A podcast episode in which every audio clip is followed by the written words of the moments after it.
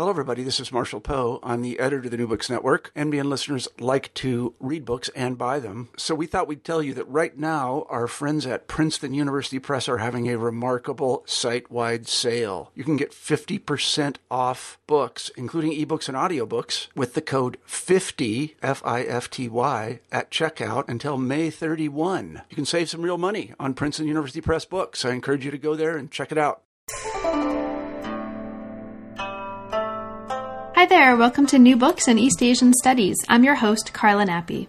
I just had a really great time talking with Christopher Nugent about his recent book, Manifest in Words Written on Paper Producing and Circulating Poetry in Tang Dynasty China, that came out with the Harvard University Asia Center in 2010. Now, this is an extraordinarily thoughtfully produced book. It's an award winning book, and you can see after uh, sort of reading through it, and hopefully you'll get a sense of this from listening to Christopher talk about it, just why um, that is. It's a book that is very focused and very explicit about being focused on a very local case study. Um, that is the production and experience of poetry in Tang Dynasty China, but the kinds of issues that come up in the course of this study. Issues like how do we think about text as material objects? What's the relationship between orality um, and the, the art of writing in producing a document or a text? Um, what does it involve and what has it involved and what can it involve to form a collection of the works of an individual author. And when you kind of mess with all of the assumptions that we take for granted about all of these things, how might that change the way we think of authorship and the way we think of um, a work, an original work or original work of art as being some unified, unitary thing? It's a very, very rich study. Um, it's it was great fun talking with Christopher about it, and I hope you enjoy. Hello, Christopher. Hi, Carla. We're here today at New Books in East Asian Studies to talk with Christopher Nugent about his book Manifest in Words Written on Paper Producing and Circulating Poetry in Tang Dynasty China. Welcome to New Books in East Asian Studies, Christopher, and thanks so much for taking the time to talk with us today. Well, thanks for asking me. Well, this is a great book, um, and I'll just sort of mention, I'll get this right on the table. I was really excited about reading this, um, and that excitement persisted throughout the process, and I'm still excited right now. It's one of the great things about this. And um, I'm really looking forward to talking to you over the course of this hour because I know this is going to come out, even though the study is very focused and you're very clear about this on a very specific case. There are really wide ranging implications um, for other fields, for a lot of other fields, I think, based on what you're doing here. And it's really made me think about um, and look at poetry completely differently. So thank you so much. No, thank you. Christopher, could you start us out, um, as is kind of typical um, for new books in East Asian studies, by telling us a little bit about what brought you to this field? Why um, history of Chinese literature, and why this topic in particular? Yeah, I guess uh, in terms of what brought me into the field, it was a pretty circuitous route. I, when I started in college, I thought I was interested in uh, in colonial U.S. history, a topic in which I never ended up taking a single class. Uh, I had had kind of a vague, rebellious Catholic interest in Buddhism and other things that seemed at the time as as far away from Catholicism as I could imagine, and. Um, and I, somewhat on a whim, took a, a, course on Asian religions my first semester in college, and then took a, a long series of much more focused courses uh, in college with uh, Hal Roth on Buddhism and mostly on Taoism, but on you know Chinese thought, early Chinese thought in general. And uh, I really found myself taken with a lot of aspects of uh, Buddhist doctrine, uh, certain aspects of, I guess, broadly speaking, Buddhist aesthetics and and Buddhist philosophy. And as I got more interested in that, I found myself wanting to know more and more about the the context. So I did more courses on Chinese history, uh, mostly earlier Chinese history. Uh, also, um, courses in in philosophy, uh, philosophy of religion, philosophy of uh, philosophy of language, especially. I was actually a religious studies major through this as an undergraduate. Um, some courses on Chinese art with Maggie Bickford, and um, I just kind of it kept building on itself, uh, wanting to know more and more about about the context, and um, eventually started language training quite late, actually, not until my my junior year in college. Um, you know, after college, I was actually originally I thought I wanted to go to grad school, then I thought I wanted to drop all of it. And I lived in China for a couple of years and came back and decided indeed I wanted to go to grad school. And when I started grad school, I actually thought I still wanted to do something with Buddhism, maybe something about the intellectual interactions of uh, Song Dynasty Confucians and Buddhists at the time, and started grad school thinking that that's what I was going to do. Um, but I ended up taking some classes early on with uh, Stephen Owen, and I found them both the classes uh, and him, and I guess also the the material uh, really inspiring and moved me in a way that thinking about uh, Buddhist and Confucian doctrine hadn't quite moved me, and so I actually shifted my third year in grad school, I guess, uh, second or third year. I guess it was in the second year to literature. And to be honest, at that time, I knew very little about uh, about Chinese literature. I actually had never taken a Chinese literature course as an undergrad, and it really started in grad school. But it was a combination of uh, a great advisor, really interesting material, and also at that time I felt a really engaging group of fellow grad students uh, that were wonderful to work with and wonderful to be in class with and to and to talk with and to learn things from. And um, obviously have kept going with it since then. That's really inspiring, and it also I think helps explain um, what's very a very at least for the reader obvious um, feature of the book, which which is its re- really clear, wide intellectual range. I think one of the things um, I was going to ask you about later on, and we'll we'll get to this in the course of the book, um, is to talk a little bit about um, your what seems to be an interest in bringing the kinds of phenomena and the kinds of ways of looking at texts that you are bringing to poetry in this book to other fields. Like you mentioned religious studies um, very explicitly at several points, and, and this is actually kind of explaining a little bit of where that might have come from.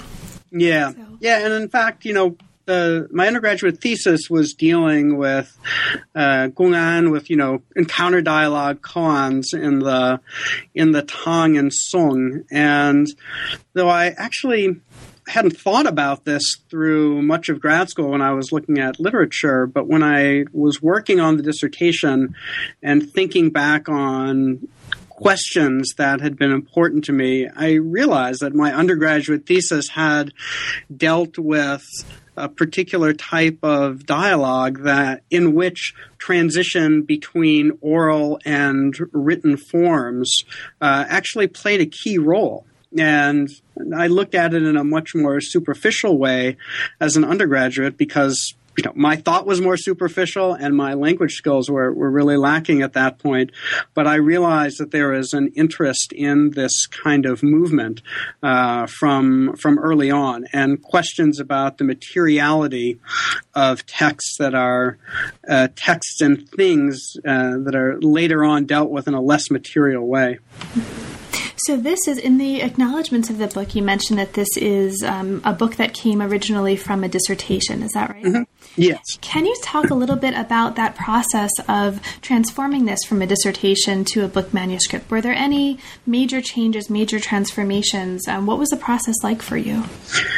I think one of the the one aspect that I think dominated was really questions of writing. I mean, the the dissertation was written very much in a dissertation mode, where a lot of it was getting things down on paper, getting findings down, uh, you know, trying to do one's best to get the implications down, but not paying as much attention uh, as would be ideal to uh, to prose and the way arguments were really formulated and structured. And I think one of the big challenges of that transition from dissertation to book was moving away from, and I guess this actually works well with the topic, but a sort of more oral mode of expression, which is my natural way of writing, and trying to craft it into something that was uh, that presented its arguments in a in a better, more cohesive, more cohesive way, and you know, I'd like to think that I made a lot of progress in that transition, but it's also, it was also a transition in which I got a lot of help from other people. And, you know, my wife was also in the field, was a wonderful reader of every single word I wrote in both the dissertation and the book and helping me see how to, uh, how to get the prose to work better in a, a written form. Another big transition for me was just uh, the opportunity to look much more deeply at a lot of these questions and to go back and look for new sources and new materials that in some cases added to the arguments that I already had made, but in a lot of cases changed them as well. And I think that was probably more true for I guess it was more true for the chapter dealing with memory than for any of the other chapters. I really uh, pretty radically rethought uh, my ideas about how memory was working in this period uh, in the course of, of writing the book as opposed to the dissertation. There were some things that a lot of new work went into that don't produce that much change, I think, ultimately in the book. The the whole chapter on uh, Qinfuyin, the the Dunhuang text, I I went back and redid all of the the research for that. Essentially, I took the texts, the actual the manuscripts, and blew them up again on the computer, and again went through character by character, sometimes holding a microscope up over a printed version of these things, trying to figure out what this character was, and then changed completely the way that I counted them. Originally, I had done kind of variation across a set of eight texts instead of doing it through the pairs. Mm-hmm. And the pairs, the counting was was much more time consuming, but I think the result that it came up with was much more interesting and persuasive. Um, and then, of course, there's just the larger question of organization. You know, how do you how do you put all these things together in a way that's making uh, not only a lot of sub arguments, but also a larger argument that's going to be a meaningful contribution to the literature and you know, as academics, we're obviously always working under different incentives. You know, we want to get the dissertation done so we can go out and get a job. We want to get the first book done so we can get tenure. And, um, but at the same time, we, we want to do something meaningful. And I think that I had the time with the book to focus more on doing something that I, I felt and I hoped at least was, was meaningful and would add to the field. That's great. Now, the book, you've mentioned um, these Dunhuang manuscript copies of this poem um, that dominates the first chapter. So I want to ask you about that, but first, just to to say for listeners who may not yet have had a chance to read the book, and this is a book that came out in 2010. The book itself is a study of poetry that's focused in the Tang Dynasty, and there are a couple of major issues that, as we move through the book, um, you raise as a way of thinking about how to um, kind of approach the creation and circulation of poetry materially. So there's a focus on uh, the materiality of poetry. There's a focus on kind of rethinking um, the way we understand authorship to work. Mm-hmm. These poems, and you take us through, as you mentioned, chapters on um, textual variation in these manuscripts in Dunhuang. There's a chapter on memory practices, a chapter on orality, um, on writing um, in the creation and circulation of poetry, and then finally we look at, uh, before the conclusion, we look at compilations of works um, in the Tang. So let's actually move through some of this and get right into um, right into the work. So you've already mentioned this poem, the Qinfuyin Um, so this is probably a good place to start. The particular focus of the first chapter is on this set of eight manuscript copies of this poem um, from Dunhuang. Can you talk a little bit about what that poem is for listeners who may not be familiar with this and why um, you chose this as an important uh, docu- or set of documents for looking at these issues?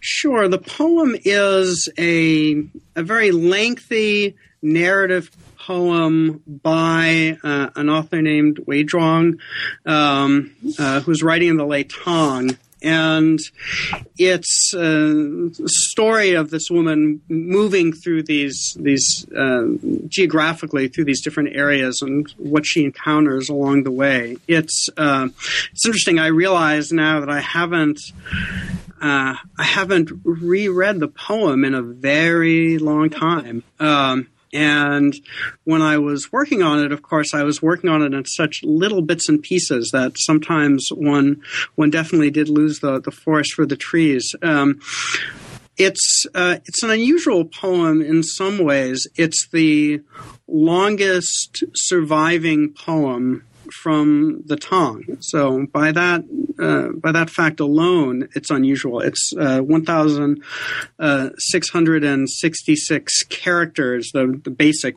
basic poem. Obviously, there's variation in there. Uh, and as someone who was brought up Catholic, that number always drove me crazy. Uh,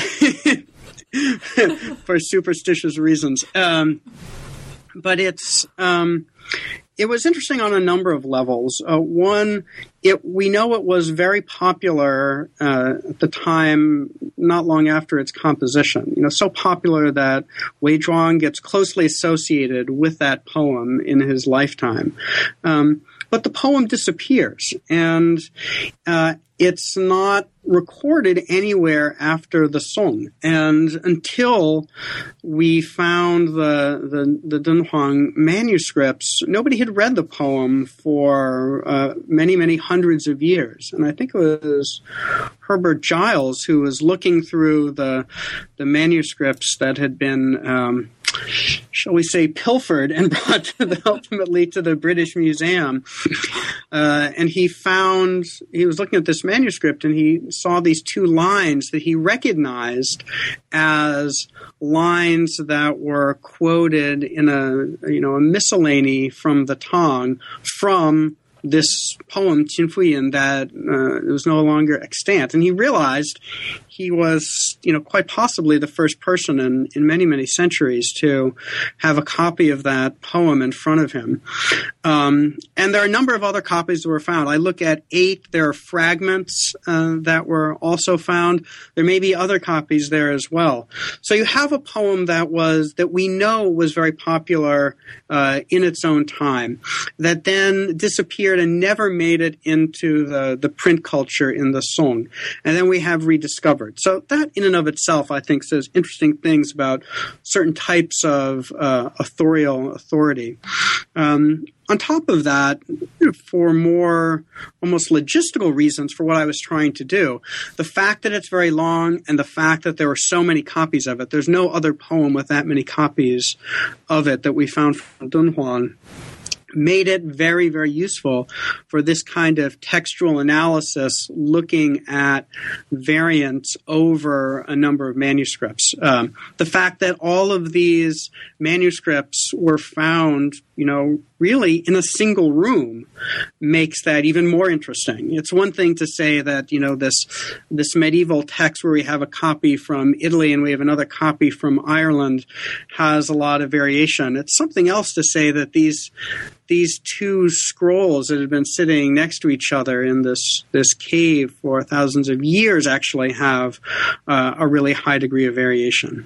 Mm-hmm. Now, you use these uh, this collection of manuscripts of this particular poem to bring us into the issues of materiality, um, and th- this really starts us off thinking in these terms, and this proceeds for the rest of the book. Now, among the issues that you raise in terms of the you know, thinking materially about poems, um, these include the taking seriously the format of a manuscript. So you mentioned the the important difference between the production and reading of a poem if it's um, a scroll form versus a bound booklet. You talk about the, the process of what it might have been like to copy these manuscripts. And you've already mentioned that one of the things that you do in this chapter that's, I think, really fascinating is to do a kind of data analysis of the kinds of textual variation that exist um, across these manuscripts. Can you talk a little bit about that issue of textual variation? What kinds of variation um, did you find to be really important here? And can you talk a little bit about your, your method that? Sure. Well, in terms of, you know, there are lots of different kinds of variation, as you point out. I mean, in terms of just formal variation, as you said, I was looking at the different modes of presentation of the, the poem. Uh, is it is it in scroll form? Is it in booklet form? Uh, what, uh, how many characters are written per line? Is there any kind of punctuation? What's the handwriting like? I'm trying to get at, to some extent, what the exp- the different experiences of reading this poem would have been like, and I think that's something that we're, you know, in in modern the modern West, uh, I suppose in the modern world, uh, we're at a really interesting moment where we've simultaneously lost any sense of what it was really like to deal with manuscripts, to deal with these very messy things put together by people who are not putting together a product that they were trying to sell. So we're kind of we're we're we're very far away from that world. At the same time, perhaps in a more radical way than has happened in a very long time, we're starting to confront the realities of reading texts in very, very different mediums. And I think you know those of us in in uh, in the academy are now realizing when we do searches for a book on our uh, through our library's website, we're finding that there are certain books only available in uh, in digital copies. Mm-hmm. The experience of reading something on a screen is a very different one from reading something in a book, and the, the, way those kind of characteristics carry over from book to screen, what gets jettisoned, how different it's going to be in ten years, I think you know brings us to a greater awareness of these issues than than people may have had even fifty years ago. So that got me thinking about what the experience of actually encountering poetry in the Tang was really like. Now, in terms of differences in content, and that's what I spent the most time on, I was um, interested in how the text changes as it gets transmitted over time and space. Uh, how how do the characters change? Do they get changed into different forms? Do they get omitted? Do they get added to? Uh, do uh, are they in fact replaced with different words? How do these kind of replacements work? Uh, what sorts of variants can we think of as likely errors? What kinds of variants can we think of as intentional revisions? Are there types of variation that can tell us something about how this poem might have moved through different formats across time and space? Do certain types of variation indicate that there was probably a memorial transmission? Do certain types of variants tell you that this uh, this poem was clearly copied by someone who had another written text at hand. And uh, I found that whole process uh, fascinating. It was it was very interesting to me as an intellectual exercise to look at a certain type of, of variant and say, okay, is this definitive proof of memorial transmission? Do we look at this variant and say the only way this could reasonably have happened is if somebody had memorized this poem and was passing it on uh, through their memory. Uh, can we know that if that's the case, that the copy we have was written down from memory, or can this variant tell us nothing more than at some point along the chain of variation, somebody had memorized the poem and it had changed in their mind somehow? And what's frustrating about that process is, in fact, how little you can know definitively about the text you're looking at. Uh, it's very possible that a variant in this text could have uh, could have occurred 5, 10, 50 copies ago. You just don't know. Uh, there are some cases at the same time where you can see, and these are very exciting, how variation has crept into the specific physical text you're looking at, where you can see how a scribe must have uh, skipped a line, realized it, gone back, crossed out uh, a string of characters that he'd just written, and started again. And that kind of that kind of contact with another human being who was producing this physical text, uh, you know, a thousand years ago, over a thousand years ago, um, I found to be really moving in a lot of ways. Now, admittedly, I'm I wasn't sitting in the the uh, British Library looking at these. I was looking at this at a, a photograph of this on my computer, and so I'm, I'm, obviously removed a level from that. I'm touching what the Dunhuang scribe uh, touched himself a thousand years ago. But I think those traces of humanity that you see there in the text, and knowing that somebody experience the poem Qinfuyin through this messy thing that I'm looking at in front of me. And somebody liked it enough to spend a fair amount of time copying it all down. Uh, really added a lot of meaning to to what I was doing. Do you think because you just sort of raised the issue of um, sitting in the in the British Library with the actual copies of the scrolls, do you think it would have changed anything for you in the, in terms of the way you were um, looking at and writing about these documents if you did have um, these sort of the, the act of I, I, hesitate to say actual physical um, yeah. copies because one of the things I think you're doing really brilliantly in this book is getting us to sort of rethink um, the the idea of an original, right, or the original uh, work. I think very productively. But do you think that would have changed anything for you? I don't think that it would have changed the arguments that I ended up making. I think it would have changed. Uh, it would have changed. I mean, maybe my emotional engagement with these objects in a certain way.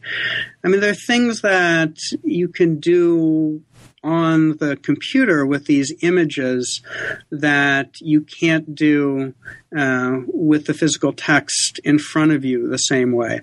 Now, that I think that itself brings up an interesting question, which is the things that I can do with the computer looking at these texts in terms of, and I'm thinking here of like, you know, blowing up characters. You take a really high definition photo and then you're blowing things up and you can look at them really closely.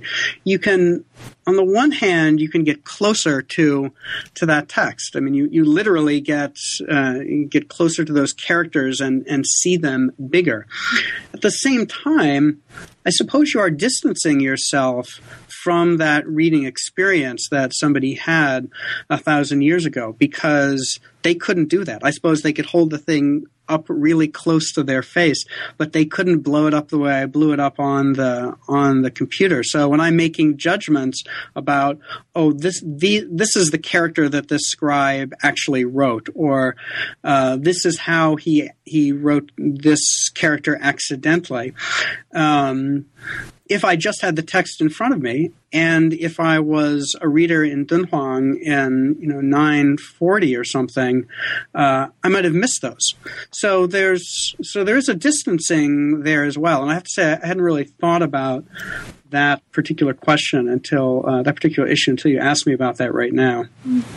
But I think it's actually um, and we'll sort of we'll move on from this, but I think it's of a piece with the kind of argument that you're making in the work, and that there are various. I mean, one of the things you are really pointing us to is the variation and the productive variation in terms of not just composition of these texts, but also reading experiences. Right? It's not. Yes. I mean, these.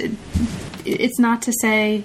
Um, I, I don't think there's anything inherently more and I'm convinced even more from reading your book that there's nothing inherently sort of better or more authentic, I think, by having the actual paper copy versus what you're doing. So Yeah.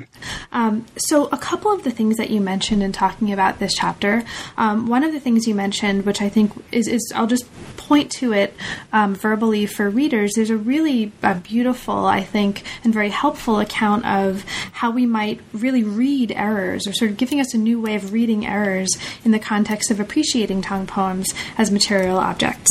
You also mentioned the issue of memory, and this brings us into the next chapter.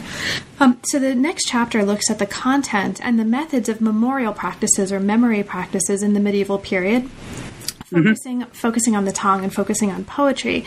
Um, now, a couple of there are a couple of things I want to ask you here, but what I want to start off with is something that you um, mentioned earlier at the beginning of our conversation. You pointed out this chapter as the one that transformed or sort of radically changed perhaps the most from the first instantiation of this work to the book. Can you talk about those changes? Sort of what changed radically for you in, in working on this?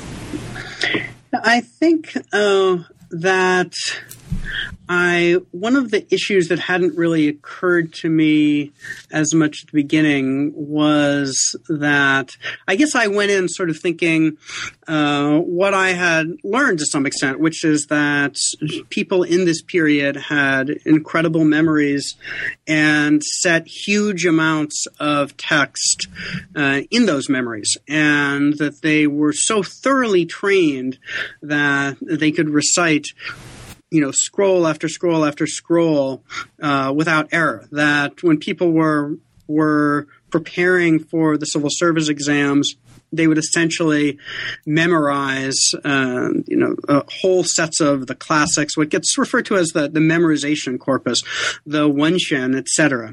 And that that's uh, that's I think something that had sort of been taken for granted, and I I think I didn't push too hard against that when I was writing the dissertation. I was more interested in looking at okay how how did they do this? How was memory working? Uh, how did things change in the course of memorization? And the more I looked at what the sources were saying, and the more, and this is after the dissertation, the more I looked into the details of what people had to memorize for the exams and the ways they were actually tested on the exam. And the more I looked at uh, European analogs from similar periods, or at least under somewhat similar cultural conditions, namely prior to the advent of print, where there was more limited textual availability and where you had a, uh, an educational context that emphasized memorization. The more I was struck by the fact that uh, people didn't seem to be memorizing things nearly as much as I had uh, been led to believe. And uh, that realization made me look more deeply into what these memorization techniques were like, and also uh, whether or not they were actually uh, particularly effective ones. Uh, I had kind of gone originally with the assumption that, of course, uh, you know, Chinese scholars in this period memorized huge amounts of text. They must have been great at memorizing, and and in fact, I, I came away feeling that certainly they were better at memorizing than I am. But um, but the techniques did not have the kind of efficiency and the kind of effectiveness that a lot of the more uh, carefully articulated European European techniques had. And, um, you know, I think there are a lot of reasons for this. I think one of the, you know, an obvious material explanation is simply that written texts were much more available in uh, in Tang Dynasty China than they were in the broadly defined medieval period in Europe. Uh, textual production was much, much cheaper. And uh, there were pretty substantial amounts, uh, numbers of literate people, and so there were there were marketplaces for written text to a much greater extent than there were in in Europe at the time. So people didn't have the same need to memorize everything. And you know, there's more recent studies showing how our memories are, are being affected in, uh, I suppose, negative ways or weakening ways, at least, by internet resources constantly at our disposal. That uh, that we have facts there all the time. So I imagine that's one factor. I think there are other issues uh, in terms of how the exams tested things and also the social context in which people learned and, and how they were learning. Um, I um, and I guess a lot of that thinking happened after the dissertation. Uh, it didn't really happen when I was writing the dissertation, and some of it actually happened in a very late stage of preparing preparing the manuscript.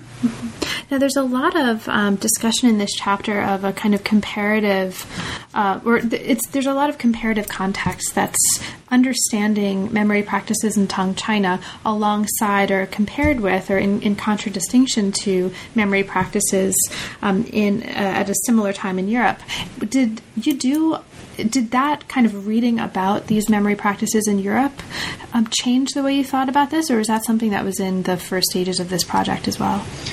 No, that that changed uh, changed a lot of how I was thinking about things. I had I had done some reading and European practices uh, for the dissertation, but but to be frank, it was it was rather cursory. And uh, in the process of process of, of turning the dissertation into a book, I did much much much more reading in these, and I think much more careful reading. Uh, part of that is because this was an issue that I found particularly interesting, and it was also an issue that I hadn't seen people write about for the uh, the Chinese case, even broadly defined, almost anywhere other than you know Jonathan Spence's book on Matteo Ricci. But I certainly had seen nothing about uh, memory practices in uh, in medieval China in any language, and that intrigued me. I mean, it, it frightened me, I suppose, to some extent,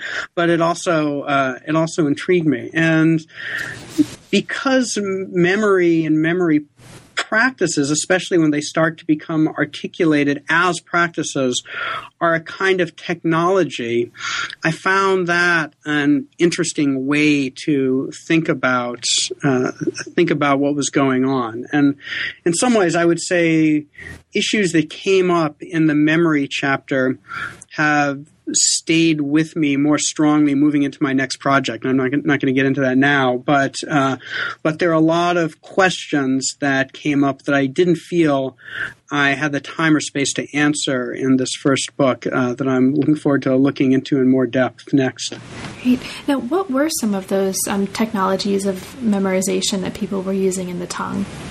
Well, that's one of the interesting things was really the lack of of memory technologies in the Tang. When you look at the European case, uh, you think about things like memory palaces, the loci method, the kind of journey method, all these different ways of situating uh, situating bits of data in some kind of a spatial framework uh, really took advantage of the way the you know the way the human mind has or the human brain I suppose has evolved uh, in in the sense that we're more attuned to visual and spatial stimuli and thinking than we are to a lot of other ways of thinking about things. And the European practices take advantage of that. They use really, there's a real visual aspect to the text. And we know we've all seen this in illuminated manuscripts and ways in which the text uh, incorporates a strong visual element.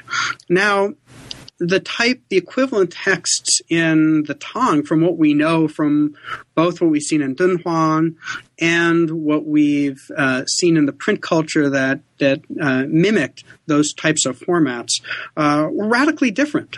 Uh, certainly, there are there are texts with illustrations. They tended to be more religious texts. But if you think about the classics, if you think about uh, texts that people had to learn for the exam, or pe- texts that people had to learn to be an educated person, something like the Wenxuan, um, there is no visual element. You just have continuous running lines of text.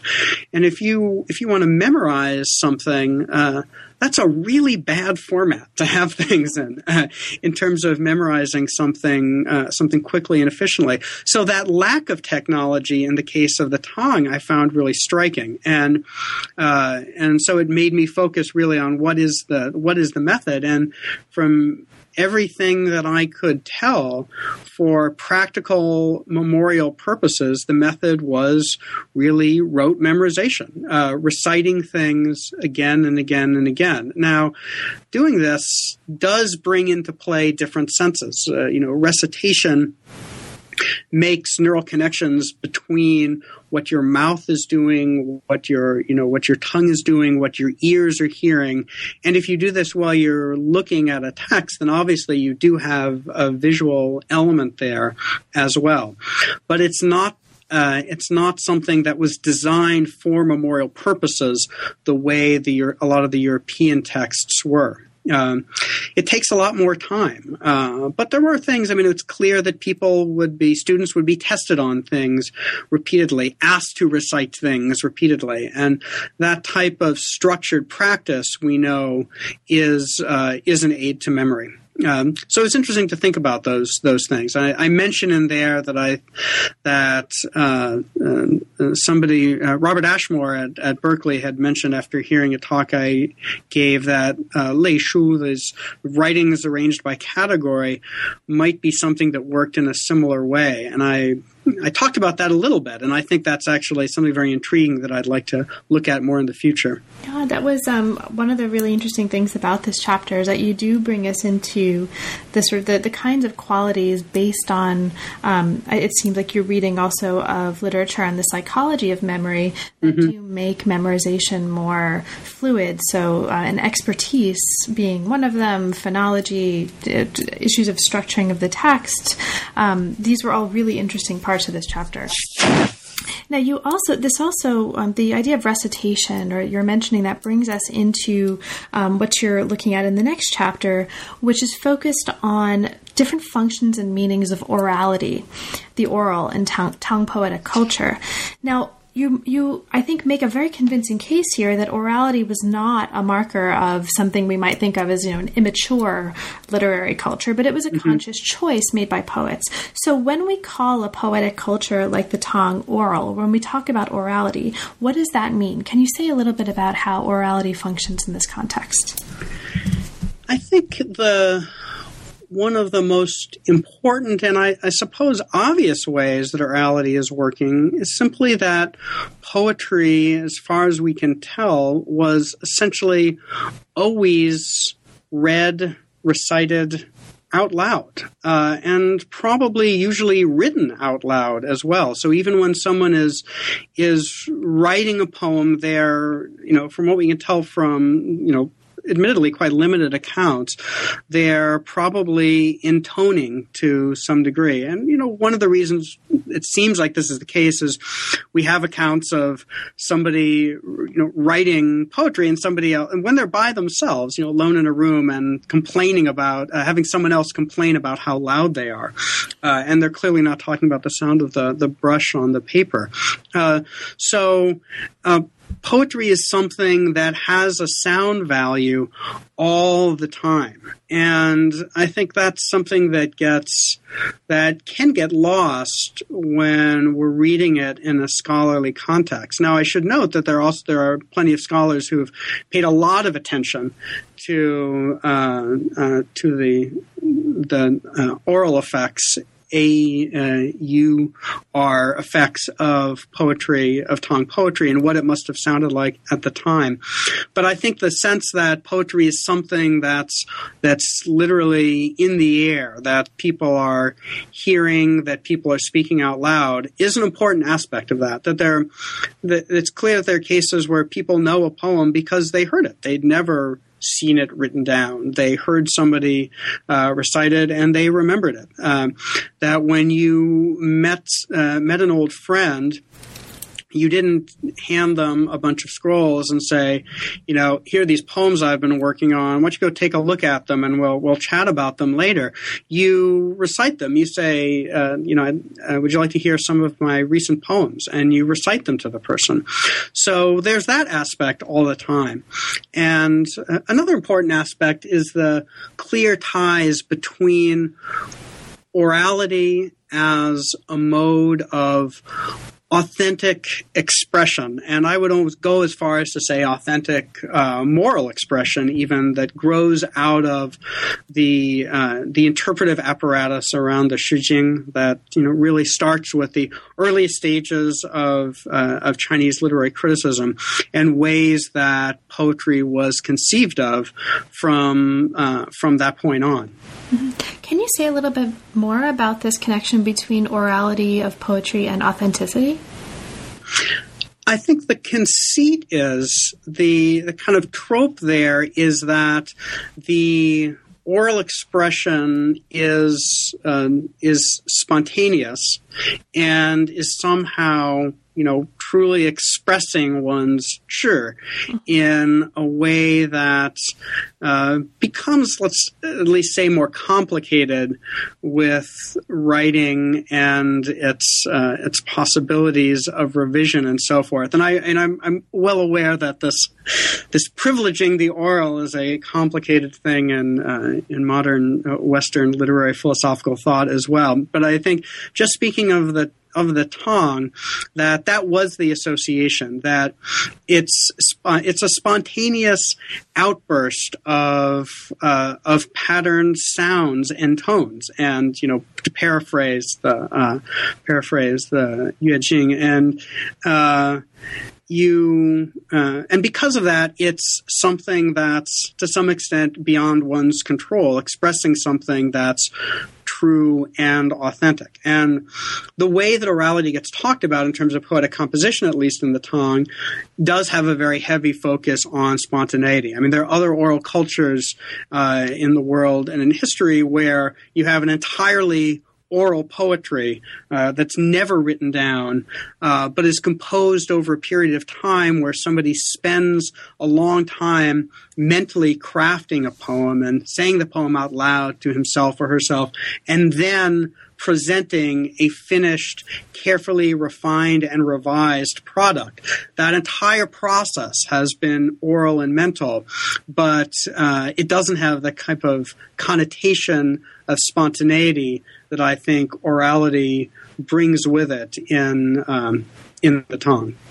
Now, one of the really interesting things that comes out of this chapter is that you're urging us to think about poems also in the context of a kind of economy. And so um, there's a really interesting discussion here about poetry perhaps as a kind of, or poems perhaps as commodities, and oral poetry in particular, uh, the role of oral poetry in a marketplace. Can you speak a little bit to that issue? Yeah, I think there's, and it's, it's interesting the the role that uh, that oral poetry can play in a marketplace is very different from the role that a poem would play as a commodity itself. So if you're talking about buying and selling poems, that's very different. But in a in the kind of commercial context that oral poetry can play a part, it's important because it's a way to transmit information over time and space uh, fairly quickly. Now, this can be information about a particular courtesan. It can be information about a particular establishment in the entertainment quarters.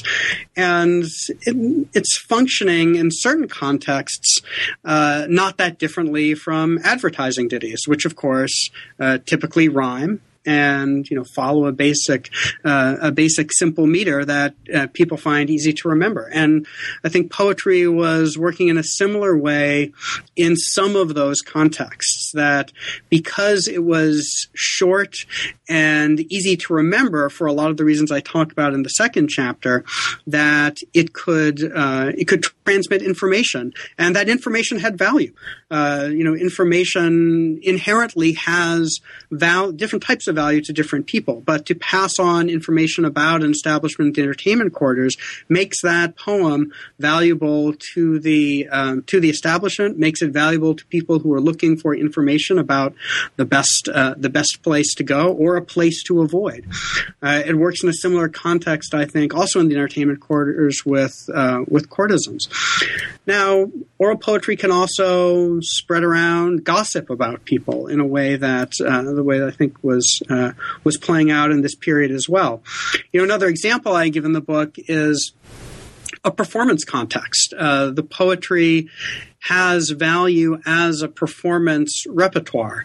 Uh, that somebody who can perform a poem, uh, you know, something, uh, uh, is an example that I think I give here. Uh, a courtesan who claims that the claim is that because she could perform this lengthy poem in a certain way that her her marriage price her value went up and there i think it's a case of the performance being particularly important, the ability to emphasize things in the right way.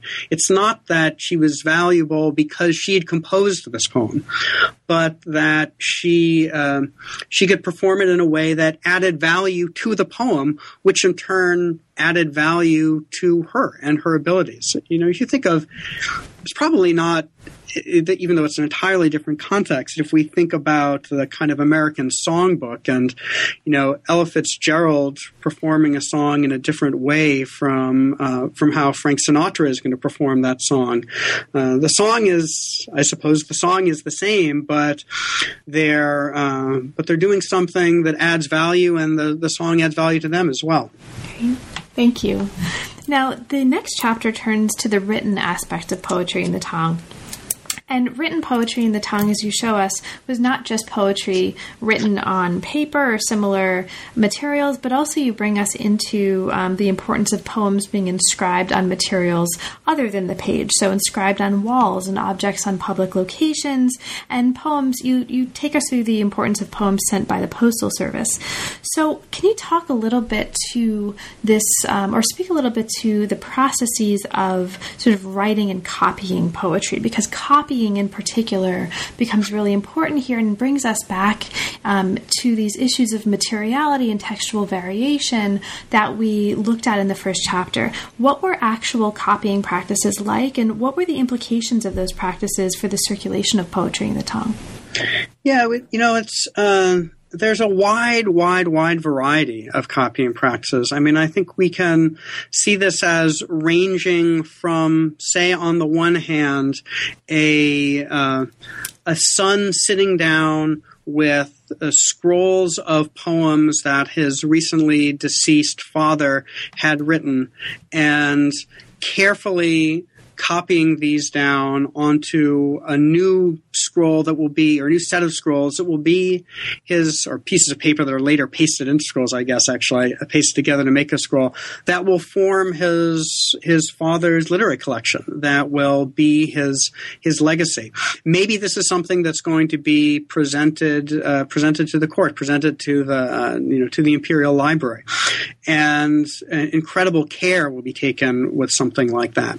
So if we have that as one, at one end of a spectrum, um, then at the other end, we could have someone in a post station far away from the capital who sees a poem that's uh, written on a you know written on a pillar in the post station, uh, really likes it, and decides to jot it down himself um, and uh, and you know writes it quickly on a scrap of paper that he has around after uh, you know using a, a, a, brush and ink or something and is not going to do this with a particular amount of care.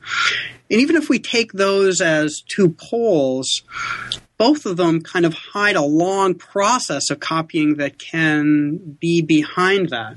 So the son carefully copying down his father's words, trying to maintain the utmost fidelity to those words, might in some cases be working with copies of poems that originally he got by going around to his father's friends and saying, "Hey, do you have any of my any of my dad's poems sitting around or do you remember any of my dad's poems poems. Can you recite them for me?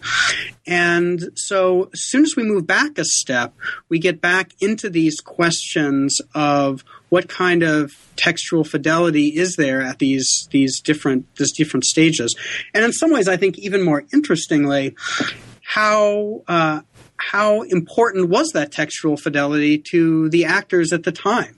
Uh, if if the son asks his father's friend to recite one of his father's own poems, uh, is the friend going to try really carefully to remember the poem exactly? Is he going to try to improve the poem as he's reciting it? Is he going to recite the poem that the son's father really should have uh, should have composed, as opposed to the poem he did compose? Is he going to do that intentionally, or is he going to do that uh, uh, unconsciously?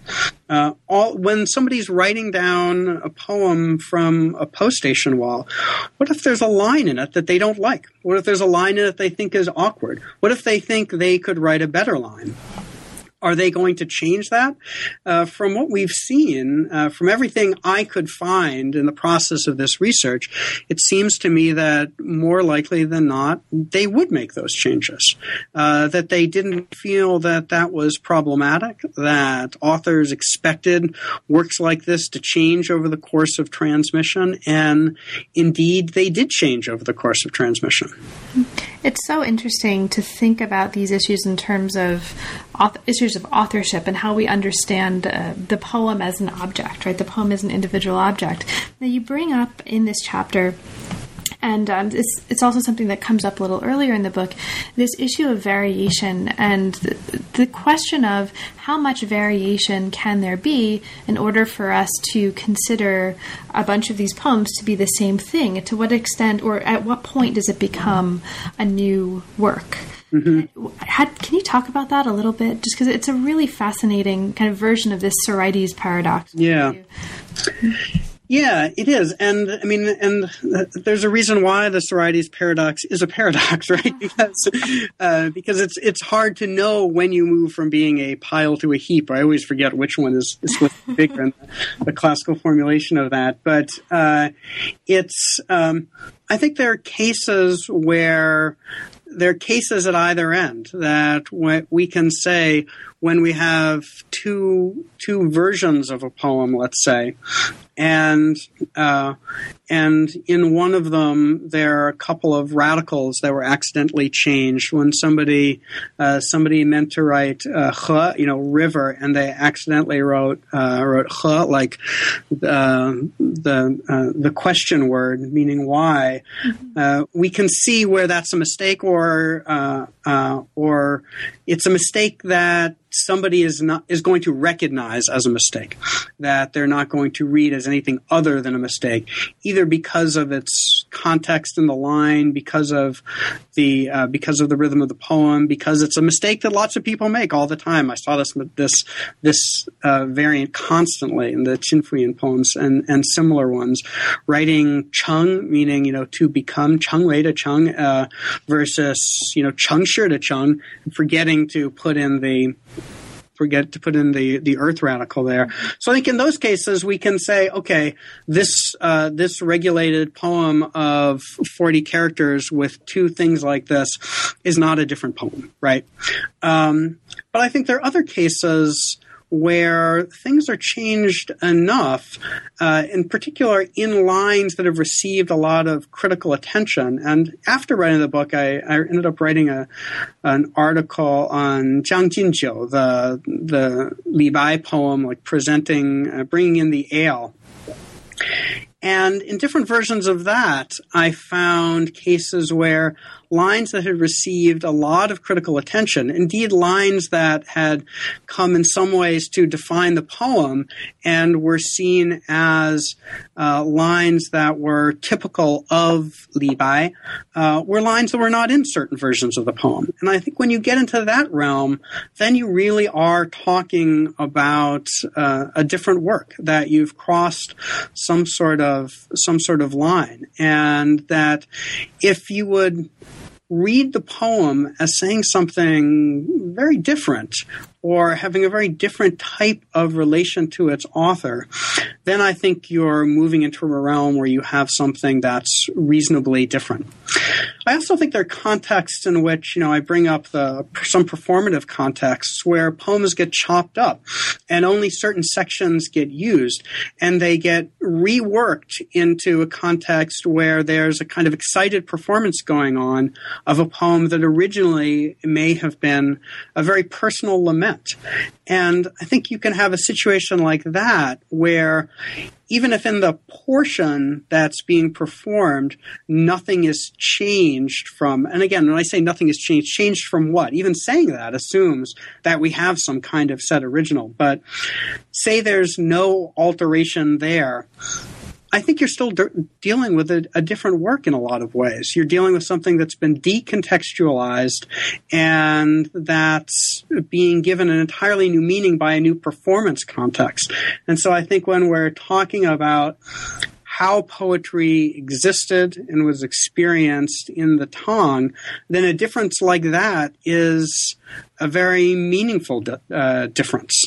Uh, you know, the same way that if we hear um, Bruce Springsteen snarl born in the USA at a concert protesting the Iraq War, that, that work is functioning in a radically different way than it is uh, when uh, George Bush is you know using it at a campaign stop in the um, you know in the late 80s, uh, missing the message. So the context there really makes a difference. Right.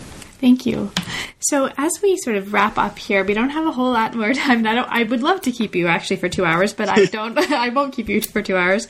The final chapter of the book before the conclusion, I just want to just mention a couple of things um, that are really interesting here, and then use it as a, a place to jump off and ask you two questions that move us from this very local case study to um, broader implications.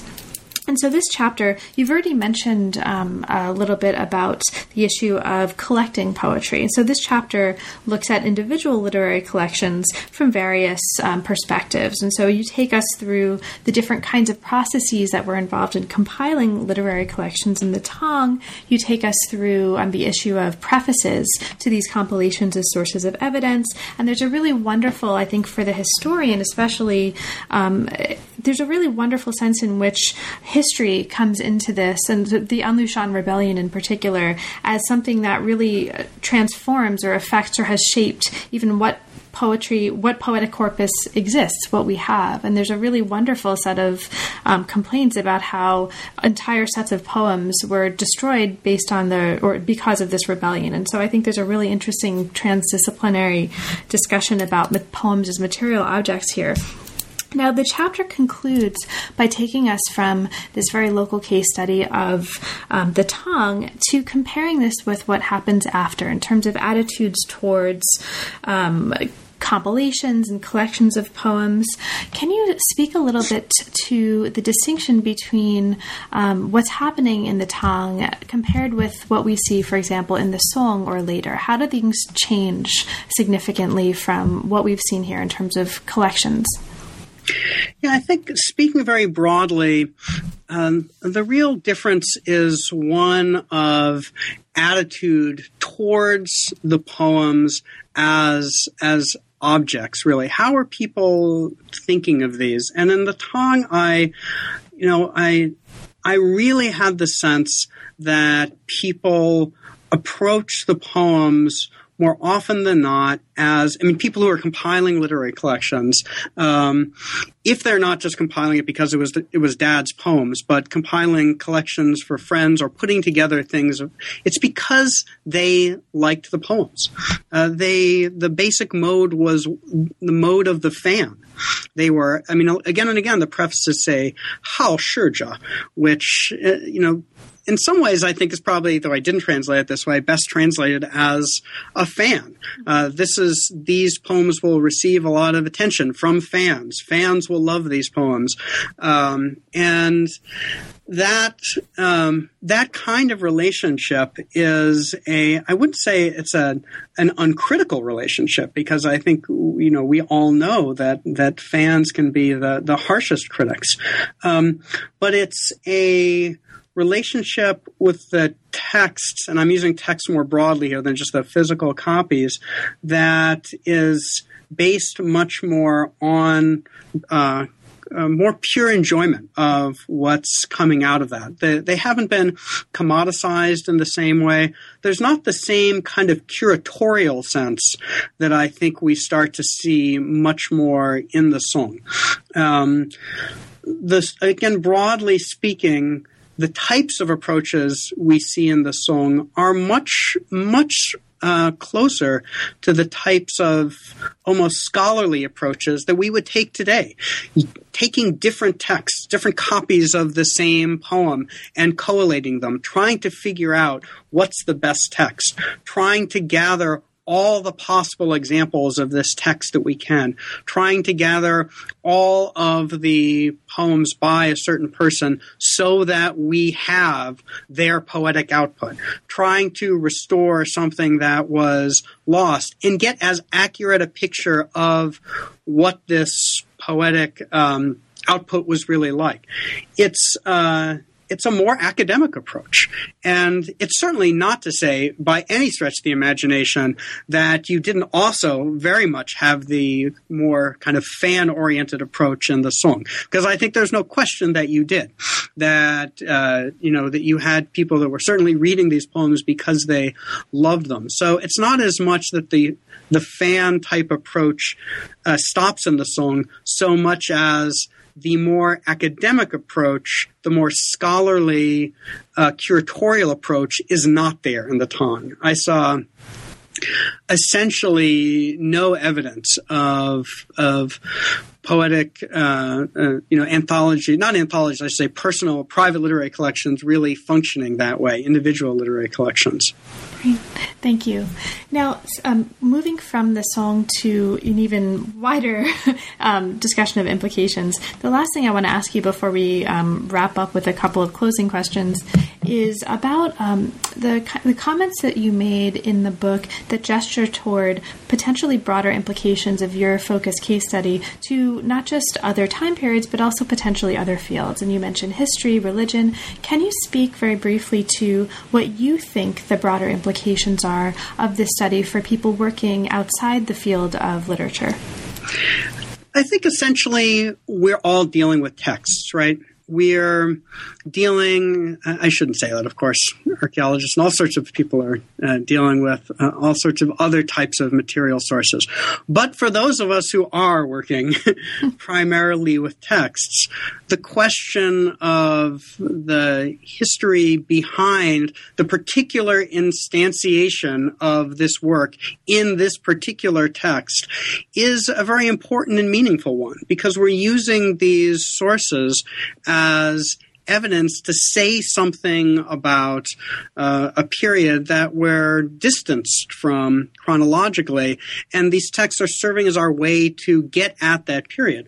Well, if those texts are dramatically changed from the period we're trying to talk about, that's uh, that's very meaningful that changes the way that we approach those texts. It changes the way we think about that period.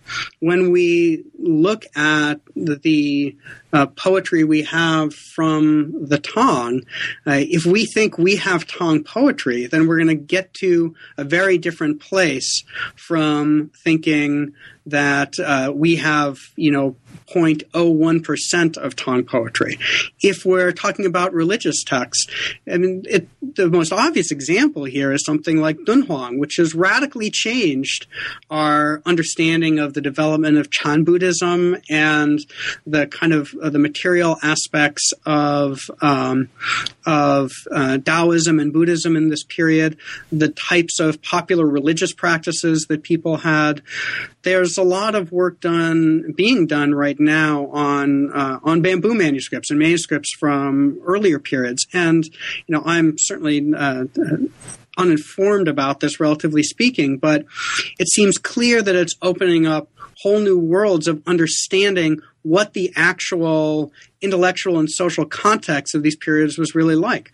Uh, what does it mean when these checks, these texts change over time to our understanding of what they're saying and what the period is really like? And I think any text-based uh, field uh, should be thinking very carefully about these questions. And I think we are starting to see that in a lot of cases. I think there's a much deeper understanding of print culture in the uh, you know in the Song and later periods than there was not that long ago because there's been important uh, work uh, by Lucille Chia and, others on those types of those types of topics and they change the way we think about text and they change the way we think about historical evidence. Thank you. Well, Christopher, there's um, this has been wonderful for me. Um, there's clearly a ton in the book that we didn't have a chance to talk about. Is there anything before we wrap up, uh, in particular, that you'd like to mention for listeners that we haven't had a chance to talk about, but that you think is is important or crucial? I don't know. I just think that it's. I think one of the things that motivated me through all of this was a desire to have a better understanding of how people uh, of how this literature existed for the people who created it and the people who first uh, received and enjoyed it. And that there are contexts in which we're naturally going to distance ourselves from that when we're thinking about things critically. But I think it's something that we should never forget that uh, these things originated in a particular type of social, cultural, and material context. And that if we don't pay attention to how somebody read or heard or composed or spoke a poem in the Tang or a religious dialogue in the Song, then we're missing something that's vitally important, uh, vitally important to our understanding of that period, of that discourse, and of those people. And I'm really glad that this happened to be something that I was curious about, not for any particularly uh, deep reason at the beginning, but I think partly because I came to the literature kind of late. I wondered how the heck did did people get poems? How did people get a poem in the Tang? I mean, I know they didn't go to a store and buy a book of poems. Uh, how how did they get them? And I think that basic question uh, uh, led to pretty much everything else that ended up happening in the book. So now that the book is out, and congratulations on that, um, you've you've alluded to earlier in our conversation the next project. What's inspiring you right now? What are you working on now that the book's done? I'd really like to direct. No, I'm just kidding. Sorry. I, uh, yeah, I'm the the next project is looking at ways of organizing and uh, and transmitting and using what I am broadly calling uh, literary information. And you know, obviously, this comes out of some of the concerns that I had in the in, in this first book. Uh, I'm interested in how people put um, put literature to use uh, in a variety of different contexts. Uh, in obviously, the exam is the most obvious context, but there are also all sorts of social contexts and all sorts of compositional contexts where uh, previous the literary inheritance is essentially used as a kind of information base from which to build these new these new products. And uh, I'm looking at, in part, prefaces to anthologies, and I didn't deal with anthologies in the first book for a, a couple of different reasons. But uh, one of the reasons is they uh, prefaces to anthologies tended not to go into much detail about how the material objects were collected, whereas uh, prefaces to individual literary collections talked about that a lot more. Uh, so they just didn't give me the kind of the, the kind of information that I needed. Um, but for this next project, I'm really more interested in ways people thought about uh, that information, ways they grouped it, ways they categorized it, ways they um, ways they kind of sifted through it and discarded some of it. Something that comes up again and again in prefaces to anthologies is that one of the goals of a given anthology is to pick out the best examples of X so that other people don't have to wade through everything to, you know, get to the get to these finest examples. And that's really a form of information management. Um, and uh, things like Lei Shu are something that I want to look at in a lot more detail. What does it mean to take something that was a whole poem and chop it into little bits and have one bit in a section about how to talk about the moon and another section another bit in a section about how to you know talk about uh, talk about orchids or chrysanthemums or something like that. Suddenly you have these lines taken away from their original artistic uh, aesthetic context. And then they're going to be reused. I mean it's a form of it's a it's a form of sampling essentially. And uh, what are the aesthetic implications of uh, of doing this?